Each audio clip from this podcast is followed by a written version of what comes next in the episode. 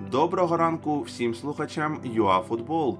Дайджест найголовніших новин за середу, 10 червня, вже в аудіоформаті. Успіх Суркісів у суді, банер для Зозулі та відновлення циганкова. Поїхали! Київський апеляційний суд залишив у силі рішення Печерського суду про повернення власникам Динамо 259 мільйонів доларів. Їх брати Суркіси втратили при націоналізації Приватбанку. Уряд подасть апеляцію до Верховного суду вже найближчими днями. Віктор Циганков, який ще не грав після карантину через проблеми із задньою поверхнею стегна, залікував травму і готується до зорі у загальній групі. Також повернувся до ладу інший основний вінгер Динамо Бен'ямин Вербич. Він пропускав зустріч із Олександрією через отруєння.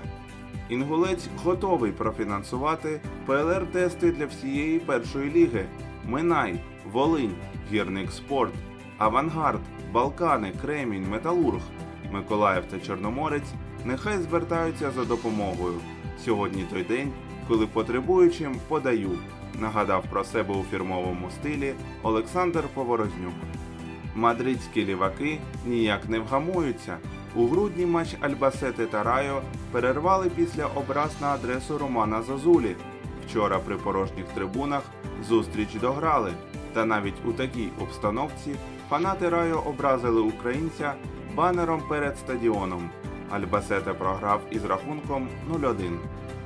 Баварія вийшла до фіналу Кубка Німеччини, обігравши Айнтрахт 2-1. Суперник відчайдушно чинив опір та навіть зрівняв рахунок, але клас Баварії таки взяв верх. Вирішальний гол традиційно забив Роберт Левандовський. Це 13-та перемога команди Фліка поспіль у всіх турнірах. Це були всі актуальні новини за середу, 10 червня. ЮАФутбол традиційно на поготові, щоб ви залишалися в курсі найважливішого.